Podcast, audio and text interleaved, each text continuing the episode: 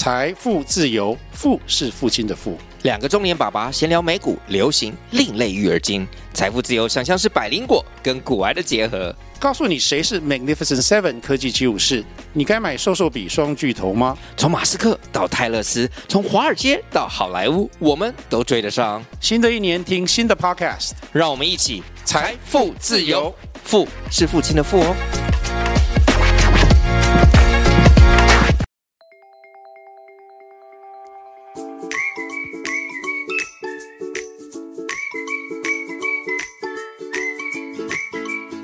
大家好，欢迎来到工程师的商学院，我是王同学，我是郭老师。今天呢，要来带大家探索一家台湾非常知名的公司哦，然后顺便呢，我们来复习一下我们之前所运用到的这种商业决策的商业工具，然后来把它做一次的。总复习，稍微复习一下。对对对对对，针对重点，我们来罗列几个重要的项目。没错，因为我们之前教的理论，其实大家可能都不会太过于难理解啊。但是你要怎样落地到一个商业角色或者商业分析上面，是需要很长时间的练习，跟很多很多次的修正与校正哦。那你今天要挑哪一家公司给大家来复习呢？我今天呢要挑台湾的这一家，是一个世界冠军。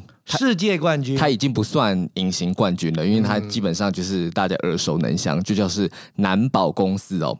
对，那南宝公司的话，大家可能就会知道，比如比如说像水泥漆的话，这个大家就会知道所谓的八一五水泥漆嘛。对，在台湾的寺庙外面那些大佛像，嗯，所漆的一种各种的鲜艳的颜色，对，就是八一五水泥漆。嗯，那我们小学的时候做那种美劳作业，也会用到所谓的呃南宝树脂的白胶。是的，对，这个大家一定都非常知道。那南宝这家公司呢，它已经成立了五十五年了，他是来自于呃台南的这个黄氏兄弟啊，那他底下呢，呃。不只有所谓的南宝树脂哦，还有南宝科技啊，还有南宝球场啊。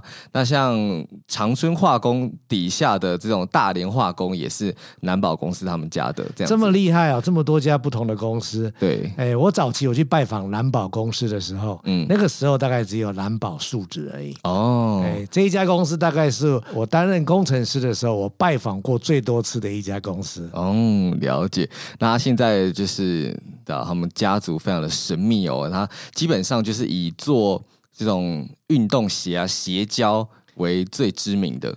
对，对他，他的起身是这个样子。嗯，那我们以前也常常除了你刚刚讲的劳作用的白胶之外，其实在菜市场里面修鞋子用的黄胶哦，也都是蓝宝树脂，那种强力胶吗？对对对对，哦、强力胶。那基本上就是全球有十双的运动鞋，有五双就会是会用到南宝他们家的鞋。这么高比例啊！对对对对对，不简单，非常厉害这样子。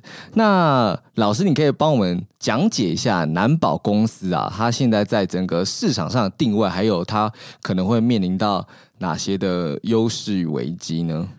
哇，我们讲定位是比较简单的啊，哦，讲到优势与危机，那可能我们要慢慢的罗列下来。哦，我刚刚好像一次讲到了好多个不同的东西，需要分开谈，对不对？对，我们现在的王同定位很快的，定位是一个，然后优势与危机可能又是一个，又是一个，对对对对。那你当然就我们就讲说，那你简单的六个字来讲的话，其实是要用一些工具，不同的工具跟分析，是来把它啊。从我们的角度跟从外面的角度来把它做一个我们所了解的一个公司的这个啊形象跟定位。嗯，好，那我们就讲到竞争性的定位，当然就是说最好用的工具就是 Michael Porter 的五力分析喽。好，那讲到一些他可能他会面临到的一些啊市场上的一些优势啦，或者是诶可以掌握到的一些机会或者是威胁的话，大家就耳熟能详，就要运用我们的这个外部分析跟内部的价值分析里面去得出我们所谓的 SWOT 的竞争力分析。哦，了解。那然后之后就开始之后再来研再来讨论一下它整个的。啊，公司里面的执行力的部分，嗯，看有没有办法跑得比别人家快一点，嗯，把这些东西做出来。我看了一下，刚刚跟你讨论一下，知道你今天有准备了好几个他们以前过去执行非常成功的一个案例，就代表说这家公司是具有高度的执行力。对，这是蛮重要的。好了，我们先看看市场定位的分析的武力分析喽。你要不要来帮助大家分析一下 Michael Porter 这五力分析里面是五加一嘛？我们现在讲五加一的话，这五力分析加一的话是哪几个要素呢？呃，第一个，第一个，我们先看它的垂直面嘛，垂直面上下游。如果上面的话就是它的供应商，然后下游的话就是顾客嘛，客户，客户这样子。那水平取向的话，就是第一个可能会有呃竞争者，嗯，再就是所谓的潜在竞争者，或是新进入新新进入的人，新进入的人，或者是一个完全不一样，但是是一个呃替代品，对对，替代品，所以就是五个了嘛，就五个了，就是纵向的，就是上面是供应商，下面是客户，水平的就会有呃现存竞争者。还有即将要进来的竞争者跟替代品。好，为什么讲五加一？因为我在上课的时候常常碰到学生就忘了那个最重要的一个项目，那个圈圈吗？那个圈圈，那个圈圈叫做市场市场规模。对对对，嗯、为什么这个市场规模？其实市场规模牵扯到的是经济学的一个概念。嗯，当你整个市场在萎缩的时候，嗯，你其实就是属于杀价竞争。嗯。啊，因为你要你要取得啊不同的这个这个定位嘛，你要取得生存嘛，哈。嗯。那当然，在市场在扩大的时候，你就自然就是需要采取一个啊比较属于侵略性的或者是成长型的一个一个营运模式啊。那这个时候我们就非常需要先知道它的市场规模。嗯。好，那我们可以知道，在整个的蓝宝树脂它所存在的一个应用市场里面来说的话，我们从不同的产业面来看那，不。看的话，不论是从机能性的衣服，从机能性的鞋子，或者说是从电子产业，或者从各种以后未来新兴的材料部分的领域来讲的话呢，这些部分都会随着我们的人类的人口跟我们的国民所得，或者是我们的 GDP 的成长里面呢，会不断的需求的增加。这增加有两个层次，这是这第一个层次是属于质量上的增加，第二个是量上面的增加。所以简单来讲的话，我们今天先从定性的角度来看的话。蓝宝树脂它所在的一个市场规模呢，它会随着整个的世界的情形的发展呢，它会所它的需求呢是越来越大的，所以可以讲说它是扩大的，嗯，这是一个很好的事情，嗯，好，那我们再回到这个武力分析的图，我们就来简单把各个层面的部分，就是讲几个它的大公司这样子。好，那蓝宝的上游的供应商啊。基本上，他们最大的供应商应该就是长春化工哦。长春化工，这也是一个了不起的公司。嗯，它是做石化产业的嘛？对，石化的中中下游产业，它做树脂的，嗯、提供原料给蓝宝，哦、再做进一步的加工，变成接着剂。哦，然后蓝宝的话，就会做成接着剂最初始的样子，然后去给那些制鞋工厂，比如说像 Nike。或是像宝成去粘鞋子、粘粘鞋垫，对，需要做联合的。对，其实更拓展出来的话，其实各种的复合材料。对，你知道什么叫做复合材料吗？复合材料，呃，就是拉奏会的东西，拉奏会的东西。对，A 加 B 在一起嘛，呃、对不对？A 加 B 在一起，当然不能只靠爱情嘛。嗯，是需要靠一个接着剂。了解啊，对，那这个就是一个有形的接着剂。嗯，它把 A 跟 B 加在一起，那各种的复合。复合型的材料在生产的时候呢，它就是需要这种接着剂。嗯，那这种接着剂有一个有一些是我们比较常用到的，就是比如说鞋子这地方，比如说鞋子破了，带子破了，我们可以买一些东西来自己来做一个联合。嗯，但是呢，有一些工厂来讲的话，它需要用工厂型的接着剂或工厂型的这个 feeder，就是就是啊加入器，能够让整个的。啊，这个接着剂能够徒步在两个材料上面是做一个结合，嗯，所以它的其实它的客户还是非常多的，哦，非常多的了解。好，所以我们刚刚讲的客户其实就是族繁不及备载了，就先大概讲个两个最大的，就是 Nike 跟宝城。对，那这方面也就代表说，他有大客户，嗯，也有很多的客户。我们常常看到很多，以后我们再谈到这种好的公司来讲的话，重点都在于这些公司它有能力跟很多客户在一起工作。嗯，了解。老师，如果说我们先着眼看这个鞋胶市场、鞋胶粘着剂的市场的话，嗯、那蓝宝它的。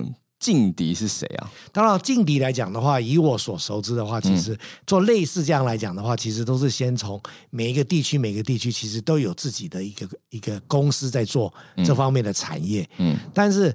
啊，非常做到非常前进，而且是它的品质是非常好的一家公司，是德国公司。这家公司叫汉高公司。哦，因为亚洲基本上已经被南宝吃下了，是不是？台台湾，台湾啊，台湾，哎，对，哦、台湾的了解，对，在在台湾，但是它蓝宝也随着台湾的下游公司，它很多的台湾的下游公司都变成全世界的 number one 嘛。嗯，譬如说宝城，嗯啊，譬如说其他的领域来讲的话，那自然而然。蓝宝就跟着宝成变成是在鞋子里面的 number one。哦，了解了解。好，那他可能还有哪一些的替代品呢？或是新进入者这样子？新进入者当然在新兴国家里面就会有新进入者了。我们哦，熟人。像像大陆就一定会有新进入者了。嗯，哎，像或者他前往东南亚，像东南亚、马来西亚这些都会有很多的销。对对对，有新进入者啊。嗯啊，对。那自然而然来讲的话，它有一些很多的有一些替代品的话，就是譬如说，它不是用接着系统，不是用化学反应的接着系统。嗯，比如说用另另外各种不同的形式的这种接着系体系来讲，嗯，当然这些东西有些都还在开发当中，嗯，哦，那这个就有是有可能是它的未来的取代品，嗯，但一般来说，只要蓝宝愿意进去做或开发的话，蓝宝也可以进到这个区，呃，未来可能的取代品的一个环节里面，哦，那坦白说，它的。它的取代品是不多了，嗯，了解了解，因为它的规模已经形成一个难以撼动的地位了。因为复合材料就需要中间要有一个东西接住嘛，嗯，要一个左手跟右手来把你的把你左边的材料跟右边的材料接在一起，嗯，所以它是非常重要的一个一个 component，嗯，一个一个一个中间体。哎，了解了解。那我们看了这么多，那王同学，你觉得蓝宝公司来讲，它会有怎样的在这种竞争环境来讲，从 Michael Porter 这个角度来看的话，你觉得要看看他怎么样子跟上游跟下游把它结合在一起，他有什么优势吗？还是他会碰到什么样子的危机吗？还是因为外部的改变，他有什么样子的的劣势呢？我们来从我们的 SEPTE 的角度来看看好了。哦，先从 SEPTE 吗？好，S 的话，如果说现在在这个环境里面的话，就是它现在。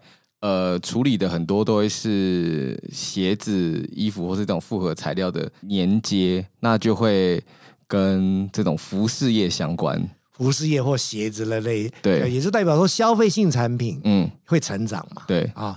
那当然，工业性的产品也需要用到复合材料，对，所以工业性的产品应该也是会不断的需求的增加，嗯，所以从社会的发展来看的话，嗯，其实因为因为人类的需求不断的扩大，所以其实在我们来看的话，这个这个情形来讲，对他来说是一个有利的发展，嗯，那也就是我刚刚在讲，有在建设的社会对他有发展，所以疫情应该对他们影响蛮大的，疫情对他们来讲。是蛮大，但是疫情之下也发展出疫情所需要很多的材料。了解，比如说帐篷呢、啊。嗯，可是鞋子应该影响很大吧？因为大家不出门就不会要买鞋子啊。那你看看 Nike，Nike 有没有影响很大呢？哦，但这就要再去看看 Nike 的资料，再看看 Nike 的资料。嗯、我想或许有一段时间是影响很大，但是后期来讲，大家还是需要买鞋子在家里运动啊。嗯，买鞋子在家里运动。或是室内拖 之类的，但这这就是大家可以去探索的面向啊。只是我们现在提出几个子方向，让大家谈谈这样子。对呀、啊，对呀、啊，对呀、啊。我我们也可以从经济面来讲，SEP 当中的经济面来看的话，嗯、当然最近来讲，大家比较担心经济上的问题。不过总体来看的话，啊，世界的经济总是在往前进啊，往前去迈进的嘛。嗯，所以经济的发展来讲，基本上。蓝宝企业、蓝宝树脂来说的话，它应该是随着全球的啊经济的发展的效率成长的时候，嗯、它应该是成长的。嗯，所以来到经济层面的话来看，蓝宝树脂现在是是有利的，而且是往上涨的，的因为尤其是现在快时尚，对，然后大家也越来越愿意买所谓的奢侈品，然后跟现在流行趋势很很流行那种。跨跨媒材的结合，所以更需要这种接着剂。对呀、啊，对。嗯，那你看，如果政治呢？P 有什么因素呢？Political 的 reason，会有什么样的因因素呢？嗯，我有看到他们最近就是因应了台湾的新南向政策啊，还有一些地缘政治的改变，把很多的厂移到了东南亚去。对，因为地缘政治以及啊、嗯呃、贸易税率的问题，对，所以他们可能也会面临到一些啊、呃、不同关税的课法，嗯，所以对他们来说，或许他们也应该要怎么考虑他们的组织能够。跟随着台商或跟随着他的客户，嗯，到其他的地区去做一个设厂，那、嗯、这方面当然是对新一代的管理上面一个考验嘛。对，因为他们往年的话，可能很多的厂是在华语地区，嗯、那如果要移到了东南亚国家的话，他们第一个碰到的就会是语言的问题啦。对啊，早期他们就只在台湾嘛，嗯，对，但是现在要到很多地方去，嗯、跟台湾很多的产业面临的状况都是都是一样的。对。那我在这个地方再一次呼吁大家，如果你有听老师上课在讲这个趋势的时候，是你千万不要担心你的工作，嗯，你只要肯愿意跟着企业往外面踏出的时候，嗯，你的工作就是我们这一代的十倍多了哦。因为是我们的那个年代是只有在台南的蓝宝工作，假设蓝宝的话，嗯，现在的蓝宝在全世界有多少地方要工作，嗯，对不对？增加很多工作机会，嗯，哎，放心好了。但就是英文要学好，所以我有看到南宝公司他们为了因应这种新南向跟向其他非华语地区扩厂的这个趋势啊，他们就开始有要求，他们接下来培训的中高阶的主管就会有相应的英文能力。是啊，既有的资深的，他们也会有就是辅导他们对英英语口语训练的表达。对，讲到英文当然是很重要啦，嗯，但是重点呢，我们要把它扩大出来，是变成是你的沟通能力要能够好。是，那你要跟不同的民族、不同的文化的人在一起。你要带领他们，是。那另外一方面，你可能要处理你自己本身家庭家族的问题，因为你可能会身处在不同的地方。是。好，那我讲我们这个地方基本上来讲是跟大家提到，就是说。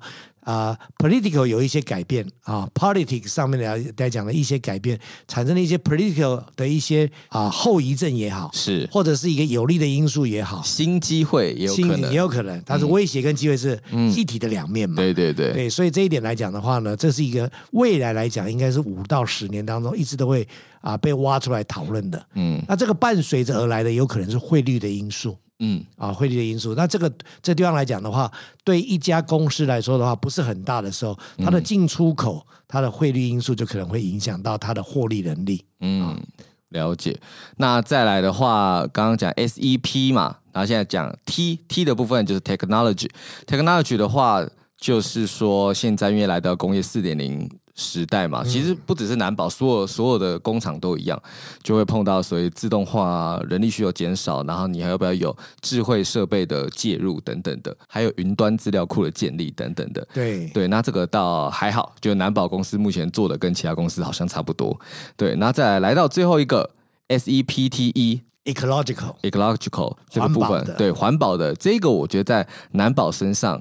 看到蛮多改变跟他们的不同的策略哦，怎么说呢？对对对，呃，这边的话我可以先讲一下，就是如果说大家有在企业里面工作的话，应该都会知道，今年开始世界各国的这种工程产业啊，就会新加了一个挑战，就是要算这种碳关税。哇，这个现在是很热门的话题。对，这种碳关税的问题，就是让大家都非常的头痛啊。嗯，对，因为。呃，整个联合国还有欧盟组织啊，他们希望二零五零年的时候，整体的碳排放量还有呃温室气体的排放是可以到达一九九哎一九九零吧，我记得是一九九零年的二分之一。哦，对，因为现在环境的保护需要跟我们这种工业发展取得一个平衡嘛。对对，那蓝宝树脂呢，他们在二零二一年的时候，就是他们西方国家一公布这个草案的时候。那个时候还没有强制性，OK 的时候，他们就已经全面的加入了这个碳足迹的计算，他们就秀出这个是一个未来的未来要会发展的一个要求。对，就是他们他们比台塑集团啊、远东集团啊这些集团都都是大难保数百倍的公司，他比他们都还早完成这全部的厂房的数位化跟计算这个碳足迹。OK，对，因为他们就会觉得说。如果我面对的客户是世界的，嗯，是全球的非亚洲地区的，我要我要做到全球的这个地位的话，那大家势必一定会看重这个东西。对。对，那他们这一个策略呢，其实并不是好像凭空想象，或是觉得说好像自己很有信心啊，或是好像抢得什么先机，嗯、是因为他们之前在环境技术这一块，就是因为他们高瞻远瞩，所以他们才变成台湾的跟世界的这个矽胶的龙头。嗯、因为在一九九零年的时候，他们知道了，哎，某一种环保胶的诞生。哇！他们就已经先抢先做了这个研发跟研发的跟采用。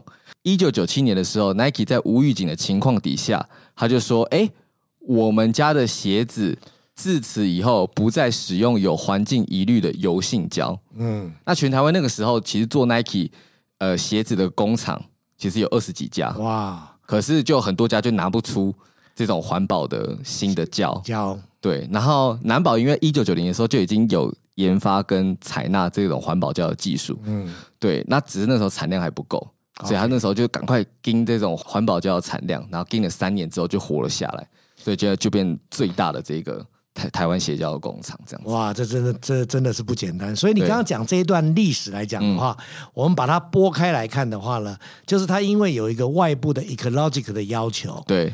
有个大客户的需要，对，所以产生了一些可能对某一些人来讲是一个机会，对，对某一些人来讲是一个威胁，对。可是蓝宝本身因为内部的，我们之后的待会会讲的 value chain，嗯，蓝宝它的它的团队实在是很强，所以他决定了这个要这个要做，快速的决定，我们就讲说在在时机之内去做了一个决定，对，他去执行它了，他执行它有效。它有效的时候，也代表说它有很强的研发团队，嗯，对不对？有研发团队可以把它做出来嘛？对，也不是说这种环保胶你要做就做。哦，这从油性变成水性，嗯、这有些人是研究一辈一大半辈子。嗯，哎，那这个当然是研发出来之后，大家知道，我们也谈过很多次的，从研发出来的零到一到无穷大，中间会历经很多过程嘛。嗯，啊，历经了屏保的过程、生产的过程、降低成本的过程。嗯，哎。蓝宝都一一这样子往往前面去推动了。我想刚刚借着王同学他就所举的这个例子来讲，我要跟这边跟大家稍微分析一下蓝宝呢，它的 value chain 很强的地方，就是在于有很强的研发团队，是很强的执行能力的团队，也有很强的一个啊品质控管的团队，这是非常重要的哦。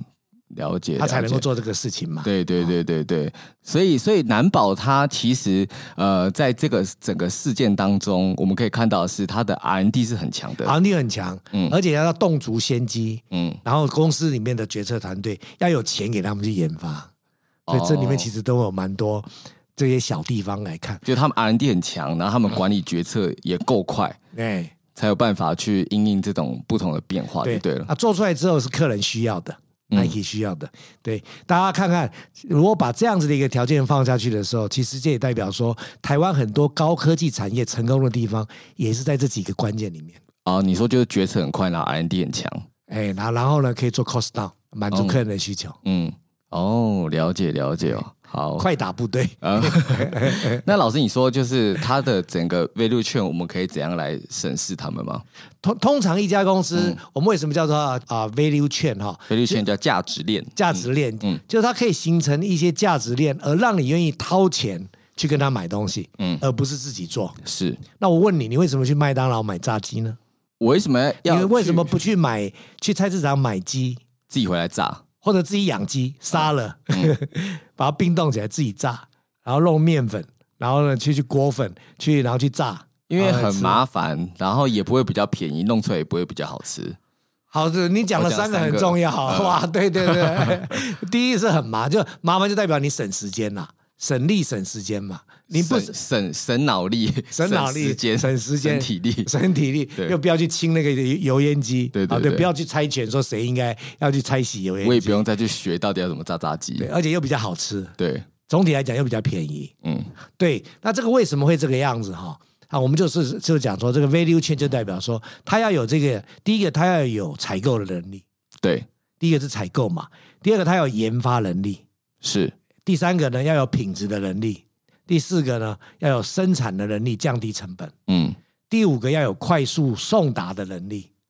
哦，了解。那这是这是最主要的一个一个一个一个一个纵向的哈。嗯。那旁边的话就要有相关的人员来搭配喽。你要有研发人员，代表说公司要有钱嘛，要有这个好的 R&D 人员，公司要有很好的人力人力资源部啊。嗯。要找人啊，HR HR 的人啊。嗯。啊，这些不同团队在沟通的时候要运送运送资料的话，哇，今天你跟工业四点零要送两只炸鸡到王同学家，要送四只四个鸡胸来到郭老师家，是。那这要有很好的什么？很好的 IT，嗯。啊，很好的 ID，就资讯工业哦，对，资讯的连接，这种配送的啊，或者订购的系统。那当然你不能够只送出去嘛，要把钱收回来啊。嗯，所以你的财务啦，连这个连接也要很强。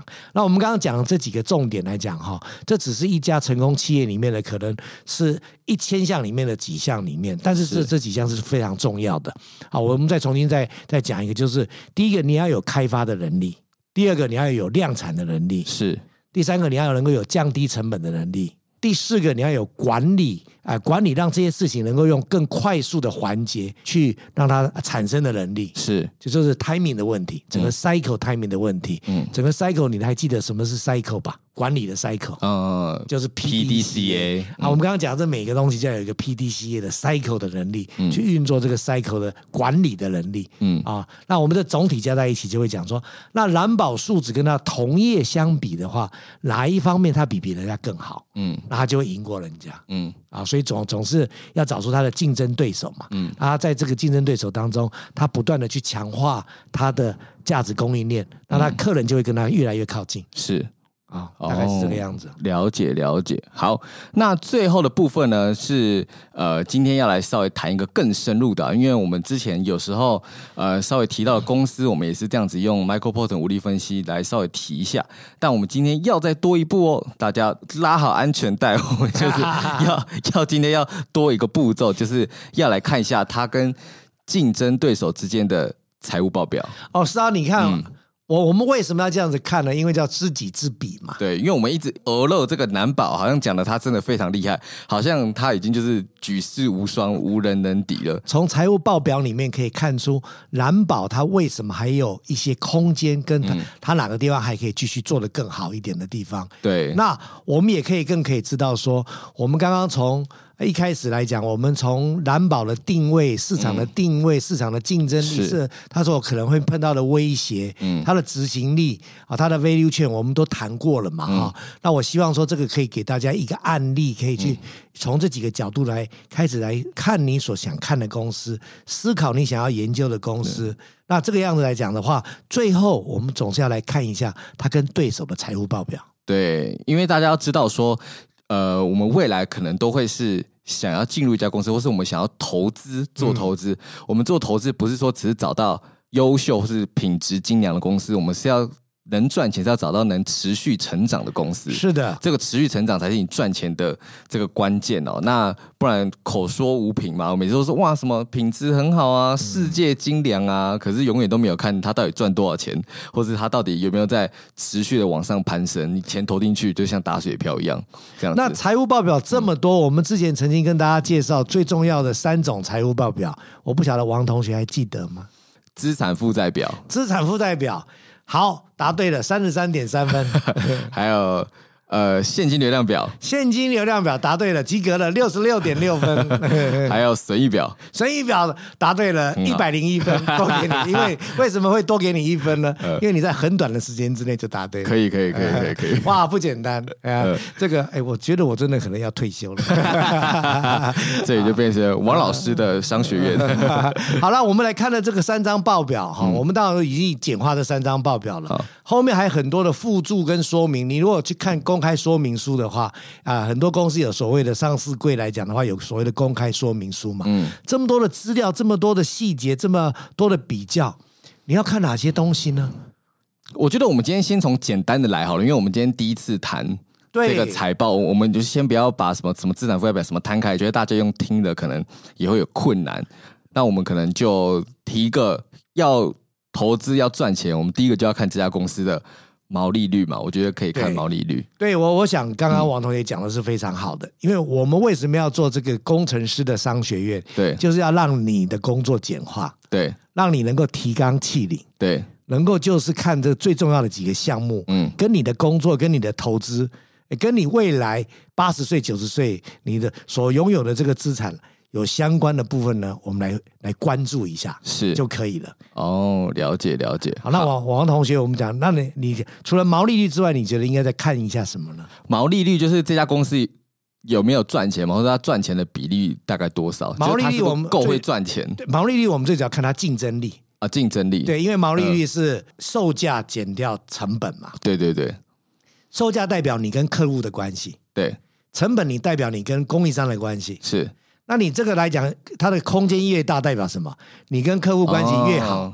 跟供应商也越好，因为供应商给你更便宜的价格，更便宜的价格，更优惠。客户给你更高的价格，或者你做的东西是客户愿意用更高的价格来给你买，嗯，所以这个都可以解释。这是竞争力，对，这是竞争力，嗯，对不对？那所谓的获利能力，就代表你能够生产的数量多少，嗯，好了，数量就是代表你的你的执行能力了，对，啊，所以我们就分两个阶段来看。那因为我们今天是谈竞争力嘛，对，啊，竞争能力，所以我们先从它的毛利率来看。啊，那我们当然也要看，我们刚刚讲的是很重要的事情是它会不会成长，蓝宝有没有在对的地方哦？譬如说你去钓鱼喽，我找王同学说，王同学，我们今天去钓鱼哦，是我们来比赛谁钓的鱼比较多？对，那你一定会计较什么东西？我一定会计较你那边感觉鱼比较多，我这边鱼比较少啊！答对了，呃、就是你的 market scope。呃，那你说老师，老师，你分配我的这个钓鱼的这个区块，因为你的线就是你的分配的区块。对对对对，你分配我这个区块里面没有鱼啊？对，哦鱼都这么瘦小啊？嗯，哦鱼都是在那个区域，那个区域可能虫子比较多，嗯，所以那个虫那个区域比较多啊。对，他说老师，你已经有来调查过了，你到一个 market scope 那个的那个地方鱼比较多。嗯，其实商业的道理跟这个是一样的。嗯，所以我们就要来看看到底它的 market scope 是怎么样的 market scope。好吧，那王同学，你可不可以跟我们分享分享一下你所看到的一些资料呢？Market scope 吗？好了，我们先先看看它跟竞争对手。我们先看竞争对手有多大，也是一种 market scope 嘛。哦、oh. 呃，看他如何去往竞争对手。啊，我们举举个例子，如果他是竞争对手的十倍大，那你就觉得这个东西可能它已经太大了，嗯，oh. 它已经饱和了。是，它是竞争对手的十分之一呢？就代表他还有很成很多成长的空间。只要他是愿意成长的，嗯，只要他有继续做研发，只要他愿意继续把跟客人关系弄好的话，他还有怎么样？他还有九倍多可以成长，对不对？嗯、好吧，是吧？这是一个简单的方法来看他的 market scope。所以我现在要先先来看他的营收。营收好，好，我们然后我们先来简单的来看一下，呃，它跟我们刚刚讲它的啊呃、竞争对手是哪一家呢？呃，德国的汉高公司。那我们来看一下，因为诶，这种财务数字通常都是属于过去式啦，对。所以我们就比较二零二二年跟二零二一年，好，看看它的营收是怎么样子的一个成长。先看前两年就好。对，先看前两年。对，我们先教大家一个简单的东西。对，当然以后大家如果有一些软体的话，可以在电脑上看的话，是可以看到五年的一些趋势变化嘛。是啊、哦，那这这个不是概念。那我们今天先从。哎，从概念上来跟大家解释它代表什么含义。那我们先来看一下汉高它在二零二二年以及二零二一年的营收是。另外，我们来比较一下这两年当中，二零二二年对二零二一年的营收成长率。好，我手上的数据是二零二一年的时候，汉高的营收是两百零亿欧元，也就是。两百零一亿欧元，对，两百零一亿欧元，也就是六千八百四十八亿台币，六八四八亿。哇，一家接轴机公司有六千多亿的台币哈。嗯，哇，那二零二二年的时候就来到了七六一六亿台币，七千六百一十六亿的的台币，对。那它的营收成长，我们就把这个二零二二的数目字除以二零二一年嘛，所以就是七六一六亿台币除以六八四八亿台币，那它大概会落在十一点五 percent 左右。哇，有两位数字的成长，十一点五个 percent 的成长。嗯、好，我们那我们来看看蓝宝成长多少呢？好，那要看它成长的话，我们就要先来看。二零二一年的营业额。好，那我们如果要看南宝的成长的话，我们就要先来看二零二一年南宝的营业额，还有二零二二的营业额这样子。二零二一南宝的营业额是一百八十亿台币，哇，差这么多。一百八十亿台币，嗯，它只是它的三个 percent 而已。对，德国汉高是六八四八亿台币哦，同期的时候，所以南宝小很多哎、欸，南宝小很多，嗯、但是这是你比大小当然小很多嘛，嗯、对不对？但是我要讲说，这个是好处是在于它以后有三十三倍的成长，就是有另外一个人已经告诉你说这个市场有这么大了。二十年前的时候，人家说台积电比 Intel 小很多啊，嗯。张忠谋就说：“台积电就是要赢过 Intel 啊，嗯，今天赢过了。哦，也是。那二零二二年的时候，南宝是两百二十亿台币，好，所以它从一百八十亿台币成长到两百二十亿台币，就是今年除以去年这个两百二十亿台币除以一百八十亿台币，那它的这个成长率就是二十二 percent。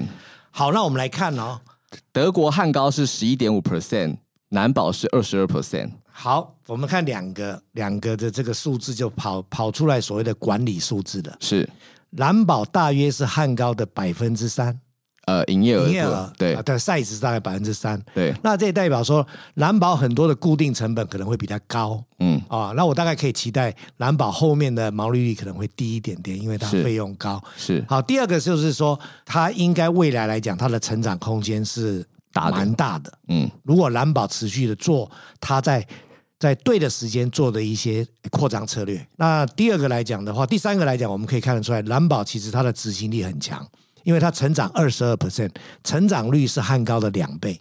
那在持续的用这两倍的速度去成长的时候，蓝宝终究有一天会赶过汉高嘛？哦，对，growth rate 的话，一个是二十二 percent 的 N 年呐。跟十一个 percent 的 N 年、啊嗯，对啊，那个二十二 percent 的 N 年除以十一个 percent 的 N 年呐、啊，那等于是无穷大，嗯嗯，啊，对不对？啊，所以这就是为什么了。我们从简单的数目字，我们就可以可以观察出来。很重要的，再从 Michael Porter 的角度来看的话，可以知道说他到底以后的机会在什么地方，他的定位在什么地方，还有他应该采取什么样的策略。好，好，那接下来我们再请你揭晓一下二零二二年这两家公司的毛利率。呃，德国汉高是四十三点六七 percent，南宝的是二十五 percent，大约是二十五个 percent 嘛。对对对，所以你看这个德国汉高。赢过蓝宝十八个 percent，竞争力很强，竞争力很强。嗯、你知道十八个 percent 是非常非常不简单的哈。嗯、我们通常知道啊、呃，一家公司要成长，毛利率要成长一到两个 percent，都已经算是很难了，很难的。为什么难呢？因为你有竞争对手。嗯，你有竞争对手，大家都想谈一个好价格。对，第一个的大家都想谈一个好价格。第二呢，你的客户想要 买便宜一点。你的供应厂想要卖贵一点，嗯，哎，所以说这个东西来讲都会被被压缩，更何况你想要把它扩大。啊、呃？我想蓝宝在这方面来说的话呢，当然我们可能还要花一点时间才去可以才可以判定说为什么蓝宝跟汉高这里面有差距这么多，很有可能是产品别不一样，或者用的一个啊等级不一样，嗯，比如说汉高可能有做磨一些很多是到德国军队用的接着机。啊，这种属于特殊用途的。军队用的、工程用的、桥梁用的，嗯，那这当然是比鞋子用的价格差很多。对啊，而且它一次用量更多。对对对，嗯、那当然，蓝宝或许有更好的，也有更好的机会，是以后因为台湾在电子产业当中会用的更多了嘛。嗯，啊，以前是从啊 consumer product 也会以后会进到所谓的工业性的产品，嗯，或军事用的产品，嗯，或汽车用的产品。今年二零二三年有一个新的新闻出来，就是南宝买了一家在。嗯，中国大陆那边的公司，嗯，做高分子的，他就是要抢那个碳纤维跟那个树脂的市场。哎，他想要做汽车，运用在汽车、汽车跟船啊，或者这种轻量的行动载具上面。对，他就是已经要移动到一个新的领域里面去了。对，但是他还是在接着剂领域。嗯，可是只是在。用途上是不一样的，是是是，哦，所以他很有可能会接触到不一样的客户，但是他的技术是相关的，嗯，嗯，所以这一点来讲的话，如果从过去蓝宝它的执行力来说的话呢，我认为蓝宝只要专注在这来讲的话，他应该可以做出一番天地的。嗯，了解了解。好，我们今天也是又谈了非常的多了。就我回顾一下，我们今天用又用到哪些工具？就是武力分析嘛，就用武力分析来看了一下蓝宝它的市场定位。它的上游有长春化工，下游的话有一些鞋子的大厂，包含像是 Nike、像是宝成。水平的部分的话，它的最大的竞争者就是。德国的汉高，那其他的像替代品的话，可能就是其他的呃接着的材料，也许像热熔胶，也许像其他的粘着剂，不同方式的。那呃其他的新进的公司其实也很多，大大小小的，也许是水性漆啊，也许是各种的。那再的话，我们就是有谈到了它的 SEPTE，SEPTE 的部分就是 social，就是社会的。然后 E 第二个 E 是什么？大家还记得吗？是。Economic 是经济的，经济的，对，就是看整整体的经济发展。再是 Political，这是政策的。所以我们刚刚就有谈到说，所谓新南向政策，难保移到了这个东南亚的厂去扩建，然后相对应的就会遇到一些文化上的冲击或是语言的隔阂，这些都是公司要制作的对策哦。那再来的话就是呃工业四点零的时代，所以就是 SEPTE 这个 T 就是 Technology。最后一个我们刚刚谈论了非常多、哦、这个。环保的，环保的，这个 讲太多，自己脑袋也打结。这个对对，环保的部分，那我们刚刚就有谈到说，哎，南宝他们也在碳关税的这个政策上面移动速度非常之快哦，就期待他们之后抢得先机啊。那最后我们带大家来看了一下南宝跟他的。这个竞争对手德国汉高的财务报表的状况，就会知道说，哎，其实呃，德国汉高比蓝宝的规模还有整个整体的营业额是大非常多的。对对，但蓝宝还有个优势，就是它的成长率非常的好，嗯，就是目前是汉高的两倍。对，所以德国汉高也不能把。蓝宝当成一个小朋友来对待，不然他就会像是日后的台积电一样 被他取代。但是，可以我们从数字来看，德国汉高的竞争力依然是非常的强势哦，因为它的毛利率来到这个四三趴，而南宝目前还停留在二十五趴，所以能够有。抢得先机的机会，但是汉高现在还算是有点难以动摇。对对对，还是一只很大的大象。对对对对对对，所以就看蓝宝他接下来的对策是怎么样。好，那我们今天就是从这种呃政策面、管理面，然后再带到数字上的探讨，其实这家公司的状况就会变得非常的立体哦，而不是只是用很多的形容词来堆砌它，就是哎，好像是那个做白胶的公司，对吧？公司好有名的公司，对，还是做。油漆的公司，还是他是做呃水晶肥皂的？哦不，那是南桥，就会忘记这样子。对，所以就是今天带大家这样子做了一次商业分析之后，大家可以把它应用在各个层面的领域上面。那你也可以看到说，哎，那跟它相对应的公司，或者说跟它有关系的企业，比如说像我们刚刚讲的宝存现在如何啊？长春现在如何啊？或者看其他的呃产业，他们是不是也有同样的架构？大家可以去做看练习哦。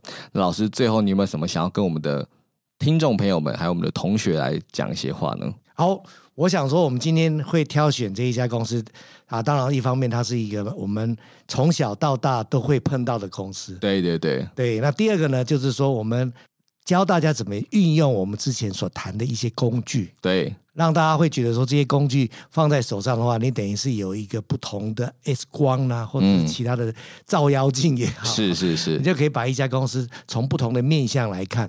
但我要跟大家讲，就是说我们这些只是一个某一些个角度的看法，是啊，真正堆积起来，或者是你要看它怎么去运作的话，还是要从它公司的总体的层面。